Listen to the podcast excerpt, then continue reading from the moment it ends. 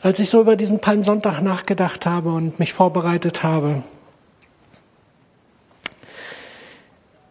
ich liebe, ich liebe diesen Palmsonntag, weil er hat was Besonderes. Ja, Chris hat das schon angesprochen, diese, diese Feierstimmung, als Jesus auf dem Eselsfohlen reinreitet nach Jerusalem. Und ihr wisst, ich liebe Jerusalem, ich liebe Israel. Und ich habe dann immer sofort die Bilder vor Augen, wie er vom Ölberg runter und dann nach Jerusalem wieder hoch. Und ich kann mir das so bildlich vorstellen. Aber wisst ihr, als ich mich heute vorbereitet habe, hatte ich das Empfinden, ich soll über was anderes predigen. Aber Palmsonntag ist auch mit drinne. Hatte das Empfinden, dass ich auf die Situation eingehen soll, in was für eine Situation hat Jesus eigentlich gelebt? Wie mag er sich gefühlt haben? Was für Empfindungen hat er in seinem Leben gehabt? Weil ich glaube, es geht jedem von uns doch, dass wir herausgefordert sind, mit unseren Gefühlen und Empfindungen in der jetzigen Zeit, ob es die Ukraine ist, ob es persönliche Notsituationen sind, ob es Corona ist, ob es was auch immer ist. Es sind so viele Dinge, die uns herausfordern. Und so habe ich überlegt, oder ich habe dann in der Vorbereitung einfach gedacht, ich, ich werde uns nochmal mit hineinnehmen. Wisst ihr, ich fange mal ganz vorne an bei Jesus. Nicht bei 1. Mose, aber bei Jesus. Wisst ihr, Jesus wurde in eine Situation hineingeboren, die eigentlich nicht viel schlimmer sein konnte. Er ist in ein Land hineingeboren worden, was unterdrückt wurde von einem fremden Volk, den Römern, in schlimmster Art und Weise. Das ist uns oft gar nicht so bewusst. Aber die haben schwer darunter gelitten,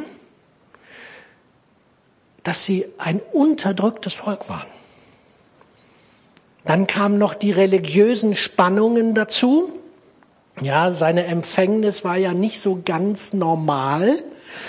Und in der jüdischen Kultur bedeutete das, dass er ein in, eine, in einer Situation war, wo zumindest seine Mutter, die Maria, damit rechnen musste, dass sie gesteinigt wird. Ja, das war, das war üblich dort. Und die Fanatiker, die, die hatten die Macht, das durchzuziehen. Das müssen wir uns mal vor Augen führen. Wie mag es nach Maria gegangen sein mit diesem Baby im Mutterbauch? Und ich bin sicher, Jesus hat das auch gespürt, wenn Angst hochkam, wenn Maria verachtet wurde, schlecht gemacht wurde, über sie geredet wurde. Dann mussten, als Hochschwangere musste Maria und Josef mit dem Baby durch halb, äh, halb Israel reisen. Nicht so, wie man das heute macht, sondern auf eine andere Art und Weise. Und es ging darum, dass das Volk gezählt werden sollte. Ja, immer wenn Unterdrücker Macht ausüben wollen, brauchen sie Informationen. Und so wollten sie genau wissen, wie viele Menschen lebten eigentlich. Wo kamen sie her? Was waren das für Menschen? Sie landeten, wie wir alle wissen, zur Geburt in einem Haus, was, naja, Heute würden wir Stall nennen. Damals war das üblich, dass man mit den Tieren zusammen in einem Wohnzimmer lebte. Aber sie lebt mit einer anderen Familie Minimum zusammen. Und irgendwie erinnert uns das doch auch an Situationen, die wir gerade haben hier, oder? Dann die nächste schwierige Situation. Dieser Herrscher, dieser König, der alle unterdrückte, gibt einen Mordauftrag. Alle Babys im Alter von Jesus müssen sterben, weil er nicht sicher ist, wer dieser neugeborene König ist. Und Was müssen sie tun? Josef und Maria, sie müssen das Land verlassen. Sie werden Flüchtlinge. Hat mich nochmal neu berührt. Wodurch haben sie überlebt? Oder hat Jesus überlebt? Weil sein Stiefvater einen Traum hatte. Und er aufgrund dieses Traumes sich auf den Weg gemacht hat. Krass, oder?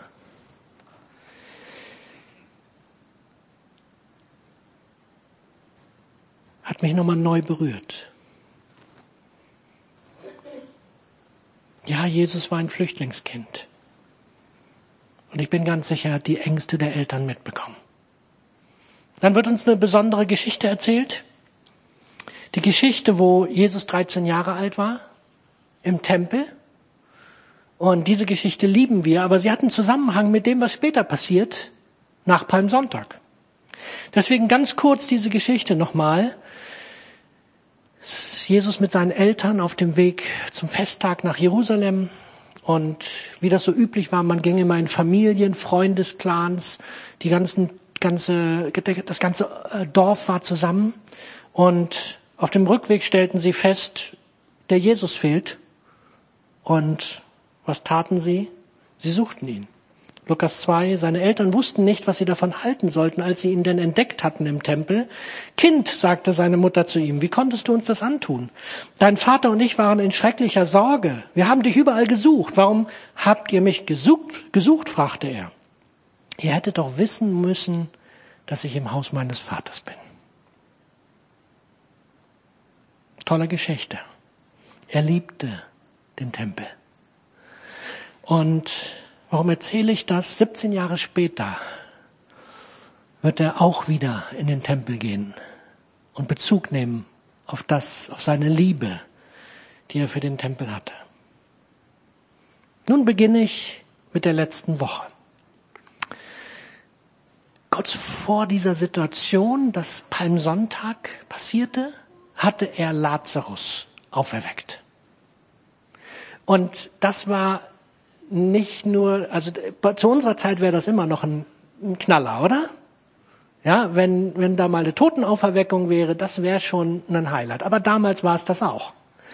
Das war so ein großes Highlight, dass ganz Jerusalem davon hörte, sich das erzählte und sie wollten noch mehr von diesen Wundern sehen. Die Griechen, die philosophierten, die Juden, sie wollten Wunder sehen, wenn es um Glauben ging. Und dann diese Situation, die wir, an die wir denken, wenn es um den Palmsonntag geht. Johannes 12. Am nächsten Tag verbreitete sich die Nachricht, dass Jesus auf dem Weg nach Jerusalem sei. In der ganzen Stadt Scharen von Menschen, die zum Passafest gekommen waren. Sie hielten Palmzweige in den Händen und zogen die Straße hinunter ihm entgegen. Dabei riefen sie, gelobt sei Gott, gepriesen sei der, der im Namen des Herrn kommt. Heil dem König Israels. Die Leute in der Menge, die gesehen hatten, wie Jesus Lazarus aus dem Grab ins Leben zurückgerufen hatte, erzählten den anderen davon. Das war der Hauptgrund, warum so viele ihm entgegenzogen, weil sie von diesem großen Wunder gehört hatten, dass er es getan hatte war mir gar nicht so bewusst, dass das, die Bibel sagt es ganz klar, dass das der eigentliche Grund war, weswegen alle ihm entgegenliefen. Palmsonntag war eigentlich ein Wunsch, Wunder zu sehen. Darum ging es eigentlich. Und sie wollten ihn zum König machen. Jetzt zu diesem Gedanken, wie mag Jesus gegangen sein? Also die Bibel sagt darüber leider nicht viel. Aber er war ganz Mensch.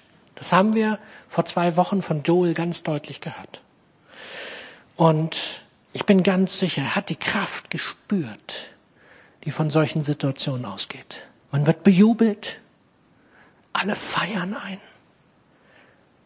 Und er hätte nur eine flammende Rede halten müssen. Ganz einfach. Und alle wären ihm hinterhergerannt. Alle hätten ihn als König der Juden endgültig gefeiert. Er wäre gekrönt worden. Die Macht war zum Greifen nah. Und was tut er? Er nimmt sie sich nicht. Nein, er tut es nicht.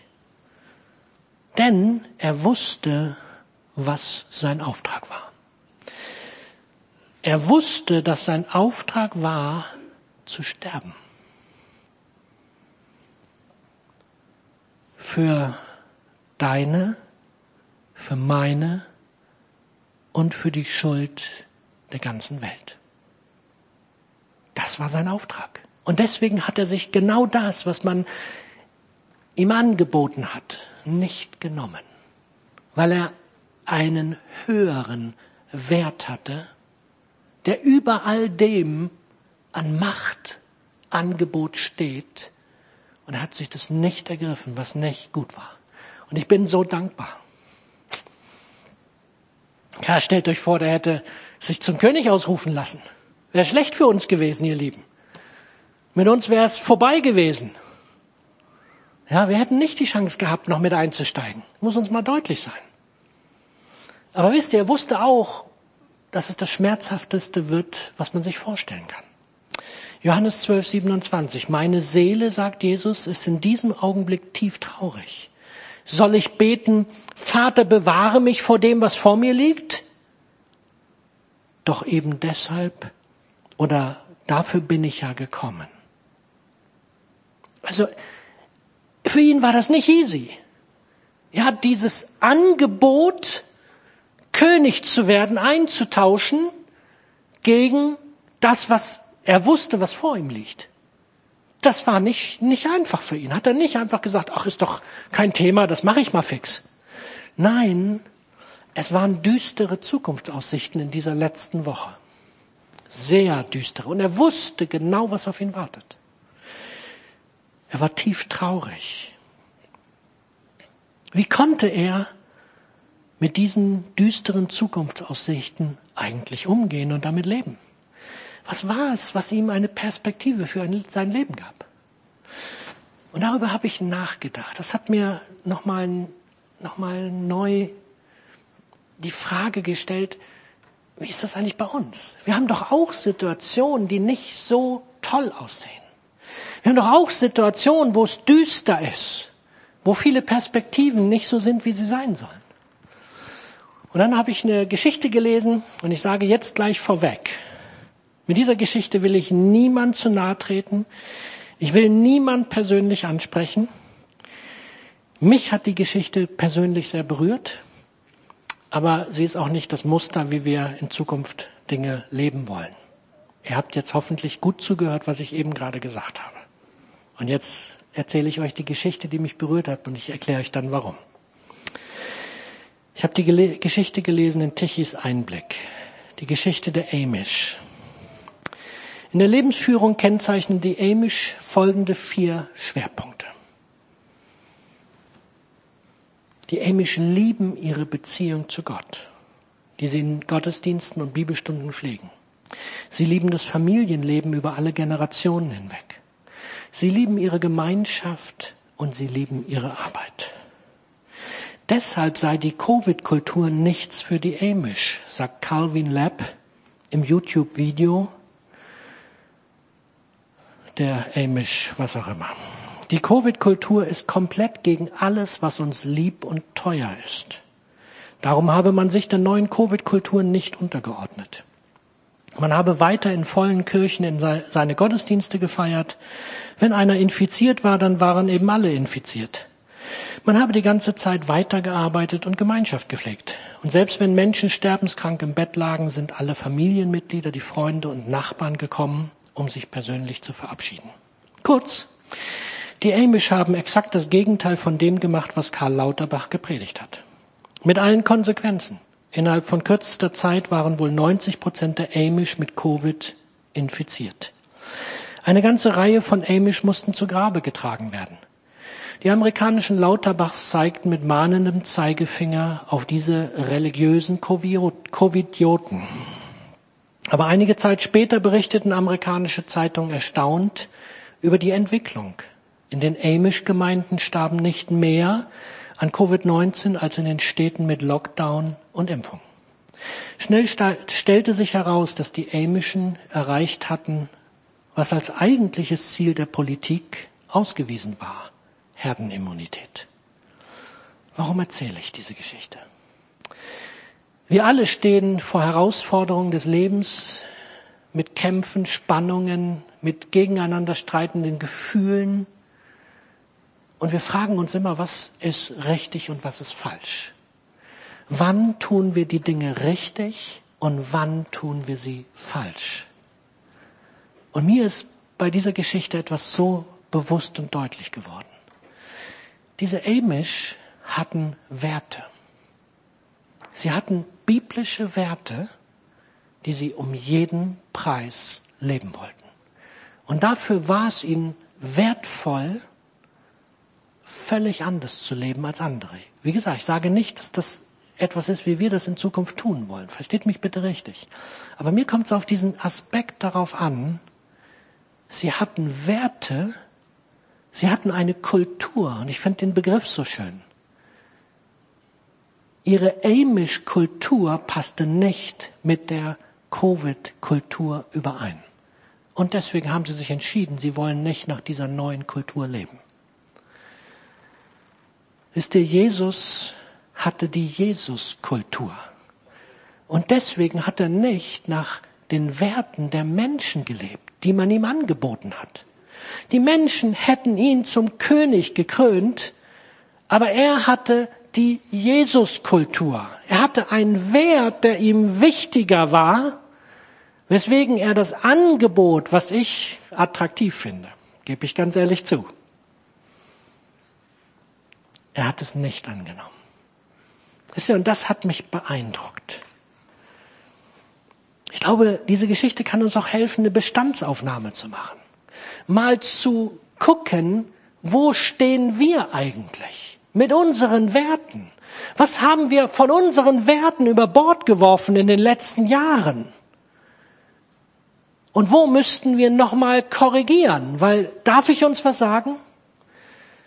Auch wenn wir heute keine Corona-Maßnahmen mehr hier haben. Ich befürchte, wir sind nicht durch, sondern es werden wieder Maßnahmen angefordert werden. Es werden wieder Dinge auf uns zukommen. Und ich möchte, dass wir eine Bestandsaufnahme gemacht haben, dass wir wissen, wo wir stehen und mit welchen Werten wollen wir in Zukunft leben. Die Jesuswerte. Wie auch immer die ganz persönlich aussehen.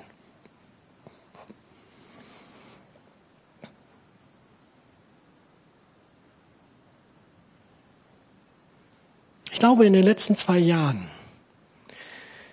oder in den letzten Jahren, besonders in den letzten zwei Jahren, ist der Wert der Gesundheit auf ein riesiges Tableau gehoben, worden. Gesundheit über alles. Der Wert der Gesundheit hat alles andere unterdrückt. Und Krankheit und Tod haben wir völlig ausgeblendet. Sie haben keinen Platz mehr in unserem Familienleben. Ich bin noch in einer Familie groß geworden, wo die Oma mit im Haus wohnte. Und als sie verstarb, verstarb sie bei uns, wenn ich mich recht erinnere, im Haus. Das war etwas, was ich mitkriegte als kleiner Junge.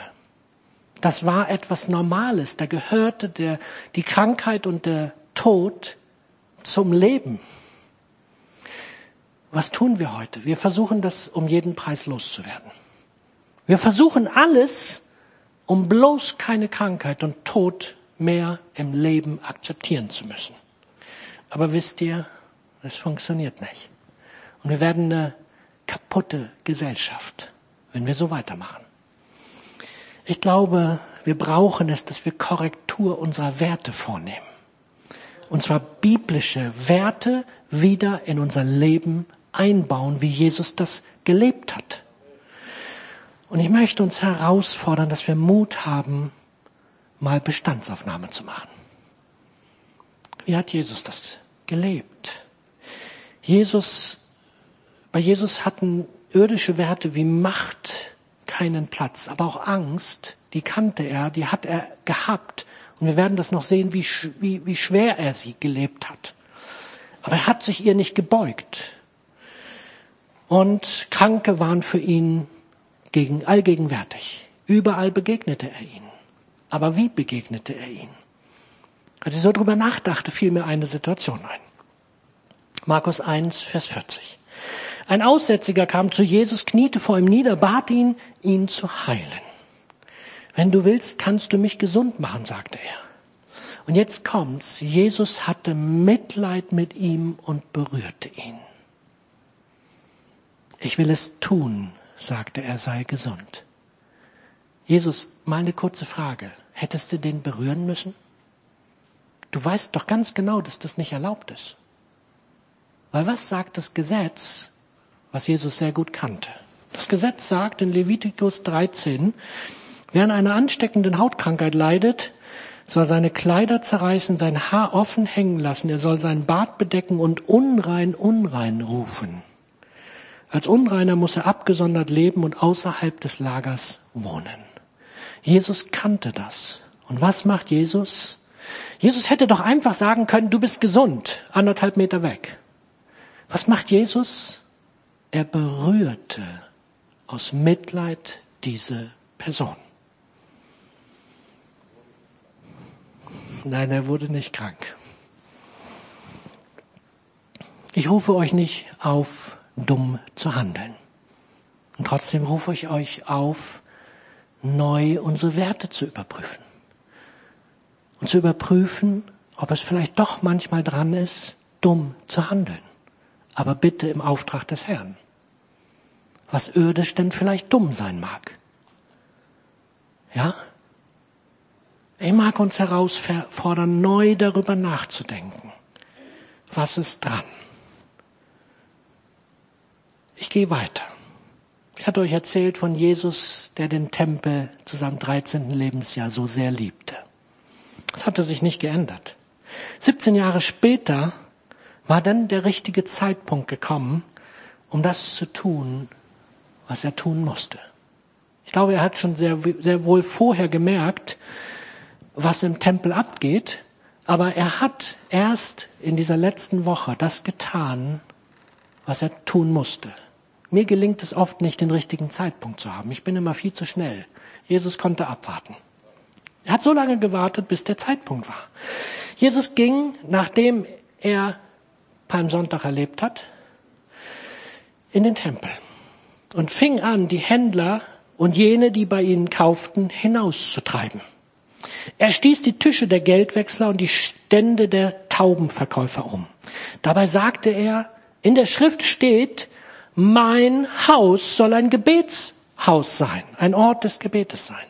Aber ihr habt eine Räuberhöhle daraus gemacht.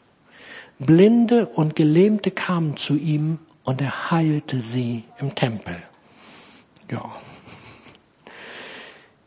Die obersten Priester und Schriftgelehrten sahen diese Wunder und hörten, wie die kleinen Kinder im Tempel riefen, Lob Gott, den Sohn Davids. Und das erregte ihren Unwillen. Jesus wusste genau, dass er Krieg beginnt, indem er das tat, was er tut.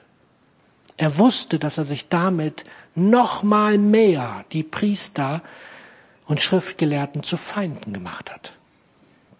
Aber er tat es trotzdem, weil er wusste, was er tat und welche Werte er hatte.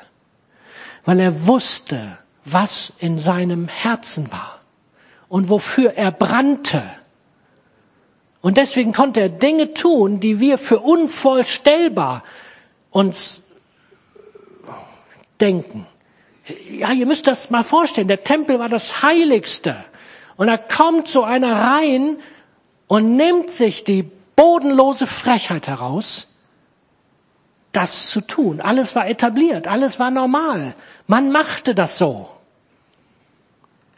Warum hatten sie da eigentlich diese Wechslertische und die Taubenstände? Ja, das sollte alles ein bisschen die ganze Sache leichter machen. Es war so dass wenn du zu den Feiertagen gekommen bist, auch sonst, solltest du ein Opfer mitbringen. Und bitte ein gutes, das Beste, was du hattest. Nicht so eins mit ein paar Macken und Kanten. Ja? Konnte, konnte, äh, dein Schäfchen konnte nicht richtig laufen. Ja, dann haben wir das genommen. Ne? Nee. Es sollte das Beste sein. So, und was hat sich etabliert? Ja, da hat man halt nicht sein Schäfchen mitgebracht, sondern gar nichts. Bisschen Geld dabei gehabt und dann sich so was Billiges gekauft im Tempel und dann hatte man seine Pflicht und Schuldigkeit getan. Das ging aber an dem vorbei, wofür der Tempel da war. Der Tempel war nicht dafür da, dass man opferte. Der Tempel war dafür da, dass man Gott begegnete.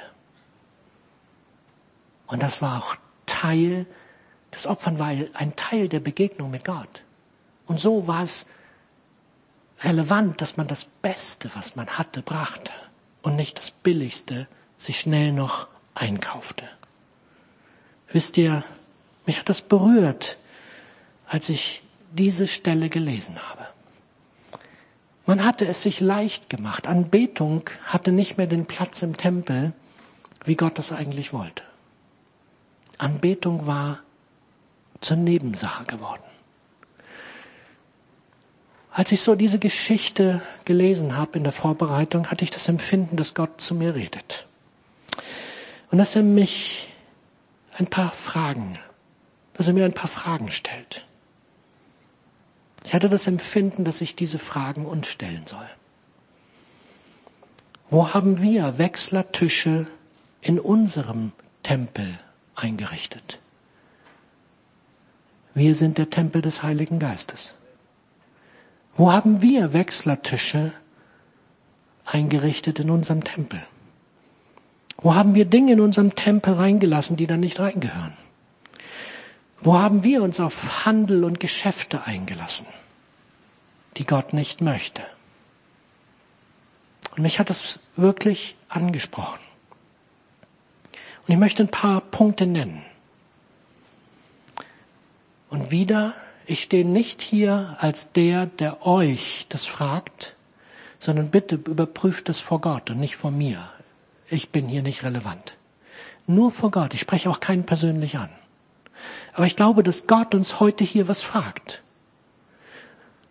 Er fragt die Menschen, er fragt uns, wie sieht das mit dir aus, wenn du die Versammlungen nicht mehr besuchst?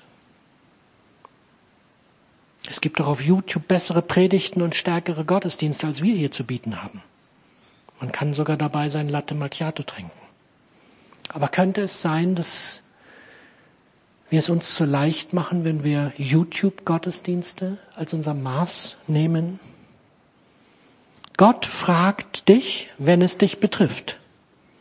Warum lebst du nicht meine Kultur des Reiches Gottes? Und die Kultur des Reiches Gottes finden wir im Hebräer 10, Vers 25. Und lasst uns unsere Zusammenkünfte nicht versäumen, wie einige es tun, sondern ermutigt und ermahnt einander. Besonders jetzt, da der Tag seiner Wiederkunft näher rückt. Ist das aktuell? Aktueller denn je. Warum sollen wir die Versammlung nicht versäumen? Steht hier drin. Um einander zu ermutigen und zu ermahnen. Kannst du das vor deinem Bildschirm? Nein. Wenn du das vor deinem Bildschirm nicht kannst, dann ist es keine Alternative zu einer Zusammenkunft. Und der Herr fragt uns, warum leben wir so etwas? Er fragte mich, wie soll er die Menschen, die so viele Fragen haben, in die Kirche, in die Gottesdienste, in die Kleingruppen schicken, wenn die langjährigen Gläubigen nicht da sind, sie zu empfangen und ihnen zu dienen? Ihr Lieben, hat mich berührt. Wenn es dich betrifft, frag den Herrn, was du tun sollst. Dann hatte ich das Empfinden, dass er Angst ansprach. Manche haben in ihrem Tempel Angst einen Wechsler oder Handelstisch gegeben. Angst vor Corona, Angst vor Erkrankung, Angst vor dem Tod, Angst vor der Zukunft. Oder Angst, um sich und andere zu schützen.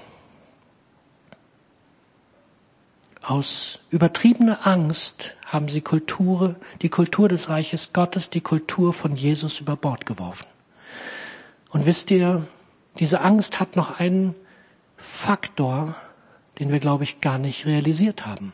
Aber sogar die Wissenschaftler haben es begriffen.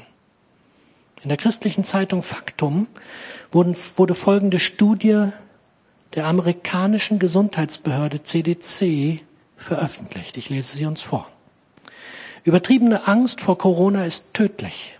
Je mehr die Menschen von der Angst davor bestimmt sind, desto höher ist die Wahrscheinlichkeit, dass sie im Fall einer Erkrankung einen schweren Verlauf erleiden oder daran sterben.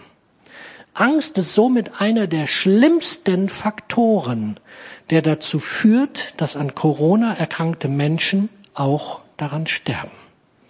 Zu diesem Ergebnis kamen die Wissenschaftler nach der Auswertung von mehr als einer halben Million Krankheitsverläufen.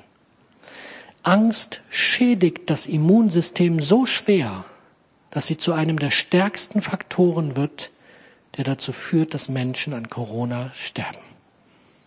Aus der Faktum-Zeitschrift und die Studie. Wisst ihr, hat mich berührt, als ich das gelesen habe. Unsere ganze Welt ist durchdrungen von Angst. Nicht nur Corona, jetzt Ukraine, jetzt Krieg. Die Angst vor der Zukunft, die Angst vor den leeren Regalen, wenn wir einkaufen gehen. Angst, die nicht mehr aufhört. Jesus hatte auch Angst. Aber wisst ihr, Jesus hat einen Weg gefunden, damit umzugehen. Jesus war konfrontiert mit Angst. Und er wusste, was er damit tut. Wie gehen wir mit Angst richtig um? Nicht, indem wir sie ignorieren und verdrängen. Funktioniert nicht. Aussichtslos. Wir müssen etwas entgegensetzen, was wichtiger, wertvoller und höher im Wert ist. Und dann werden wir erleben, wie Angst weichen kann. Am besten anhand der Bibel. Johannes 16, 33. Ich habe euch das alles gesagt, damit ihr in mir Frieden habt. Hier auf der Erde werdet ihr viel Schweres, ich habe Angst, das wird in anderen Übersetzungen genommen, eingefügt, erleben. Aber habt Mut, denn ich habe die Welt überwunden. Jesus hat die Welt überwunden. Und wir brauchen keine Angst mehr haben. Und doch sagt die Bibel, wir werden Angst in dieser Welt haben, aber weil die Welt überwunden ist, müssen wir uns dieser Angst nicht fügen. Und das finde ich ist eine geniale Botschaft. Jesus war den Menschen zugewandt. Er hat sich nicht um die Angst vor Ansteckung gekümmert. Er hat einen höheren Wert. Die Amish haben höhere Werte gehabt. Bitte lasst uns doch überprüfen, ob die Angst ein Tisch in unserem Tempel bekommen hat und wir deswegen Dinge tun, die wir vor Gott nicht tun sollten. Jesus hat die Angst am Kreuz überwunden. Es geht nicht darum, Angst zu bekämpfen, sondern stärkere Werte zu leben. Johannes 14. Ich lasse euch ein Geschenk zurück, meinen Frieden. Und der Friede, den ich schenke, ist nicht wie der Friede, den die Welt gibt. Deshalb sorgt euch nicht und habt keine Angst. Was war es noch, was Jesus dazu brachte, die furchtbare Angst vor dem Sterben am Kreuz zu überwinden? Ich lese uns nochmal die Geschichte vor im Garten Gethsemane, damit wir realisieren, hier geht es um echte Angst. Hier geht es nicht um mal ein nettes Angstgefühlchen, Nein, Jesus hatte Angst. Dann nahm Jesus sie mit in einen Olivenhain mit dem Namen Gethsemane. Dort sagte er zu ihnen, bleibt hier sitzen, während ich ein Stück weiter gehe, um zu beten. Petrus und die beiden Söhne des Zebedeus, Jakobus und Johannes nahm er mit. Er war sehr traurig und schreckliche Angst quälte ihn. Er sagte zu ihnen, meine Seele ist zu Tode betrübt. Bleibt hier und wacht mit mir. Er ging noch ein bisschen weiter, sank zu Boden und betete, mein Vater, wenn es möglich ist, lass den Kelch des Leides an mir vorübergehen. Doch ich will deinen Willen tun, nicht meinen. Ist das nicht genial? Aber meine Seele ist zu Tode betrübt. Lukas 22 ist noch konkreter. Aber er war von Angst erfüllt und betete noch heftiger und kämpfte so sehr, dass sein Schweiß wie Blut auf die Erde tropfte. Ihr Lieben, ich glaube, das ist die höchste Form von Angst, die man erleben kann. Und Jesus hat sie erlitten. Für dich und mich. Und er hat sich entschieden, den bitteren Kelch zu Ende zu trinken. Für dich und mich. Aber was war es? Auch hier entdecken wir, es war es etwas, was einen höheren Wert hatte. Es gab was Wichtigeres, weswegen er bereit war, den Preis zu zahlen. Und was war's? Hebräer 12, Vers 2 sagt es uns. Dies tun wir, indem wir unsere Augen auf Jesus gerichtet halten, von dem unser Glaube von Anfang bis zum Ende abhängt. Er war bereit, den Tod der Schande am Kreuz zu sterben, weil er wusste, welche Freude ihn danach erwartete. Nun sitzt er an der rechten Seite von Gottes Thron im Himmel. Es gab eine Freude, die war so wichtig, die war so hoch aufgehängt, dass er sagte, dafür bin ich bereit, die Angst zu erleiden. Und den Tod und alles, was das Schlimmste ist, was wir uns vorstellen können. War das die Freude, endlich wieder in den Himmel zu kommen? Nein. Ist der, der hatte so oder so die Ewigkeit schon im Himmel verbracht. Und er hatte sich entschieden, ich lass mal diese ewige himmlische Hoffnung hinter mir. Ich komme mal auf die kaputte Erde und lebe mit den kaputten Menschen. Und was war jetzt die Freude? Wir. Wir waren das. Die Freude, dass er mit mir und mit euch und mit jedem, der seinen Namen annimmt, im Himmel zusammenkommen darf. Wisst ihr, das ist die Freude, für die er bereit war, den gesamten Preis zu zahlen. Ist uns gar nicht bewusst, wie wichtig du und ich ihm bin, oder? So sehr war seine Freude, dass er Todesängste überwunden hat und er hätte jeden Moment aussteigen können. Er hätte noch am Kreuz aussteigen können. Und er hat es nicht gemacht weil er immer uns vor Augen hatte. Weil er gesagt hat, was, was soll die himmlische Ewigkeit ohne Joe werden? Und jetzt setzt bitte eure Namen ein. Stellt euch das mal vor. Er ist nicht vom Kreuz runtergegangen, weil er gesagt hat, Dich will ich dabei haben. Den David, den will ich dabei haben. Den Rainer und wie er alle heißt und wer auch immer zuschaut. Dafür lohnt es sich, den Preis zu bezahlen. Und so konnte er die Angst überwinden und hat das Schmerzlichste getan, was man sich vorstellen kann. Wisst ihr, der Kreuzestote, das ist das Furchtbarste, was es gibt noch dazu in der Kombination, wie Jesus es erlebt hat, mit der Schuld der ganzen Welt. Und was diese Schuld bedeutet, das können wir uns gar nicht vorstellen. Ich will da nicht näher drauf eingehen. Ihr Lieben, darf ich uns eine letzte Frage stellen? Welche Freude haben wir in unserem Leben, die uns ermöglicht, Angst zu überwinden, die uns ermöglicht, Dinge zu tun, die wir vielleicht für verrückt halten. Was ist es? Ist es nur, dass der Herr bald wiederkommt und wir endlich im Himmel sind? Oder ist es auch, dass vielleicht Menschen dann durch uns dabei sind, die sonst nicht dabei wären? Sollte das nicht eine Freude sein, die alle von uns treibt, noch jemand mitzubringen, so wie Jesus auch?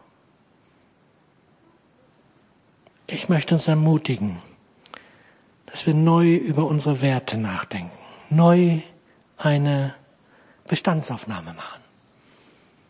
Was ist in den letzten Jahren passiert? Haben wir vielleicht Dinge aus unserem Leben rausgenommen? Haben wir vielleicht Dinge in unser Leben eingebaut, die dort nicht reingehören? Wechslertische? Wo Jesus sagt, die wollte ich dort nie haben. Ich fasse es zusammen. Was für eine Kultur möchtest du leben? Die Reich Gottes Kultur, die Jesus Kultur, die Covid-Kultur, die Angstkultur, die Gender-Kultur, die Ich bin die wichtigste Person Kultur, die Gesundheit ist das wichtigste Kultur. Ich möchte eine einzige Kultur leben, nur die Jesus-Kultur. Und wenn ihr die auch leben wollt, und ich bin recht sicher, das wollt ihr, dann müssen wir Mut haben, Bestandsaufnahme zu machen.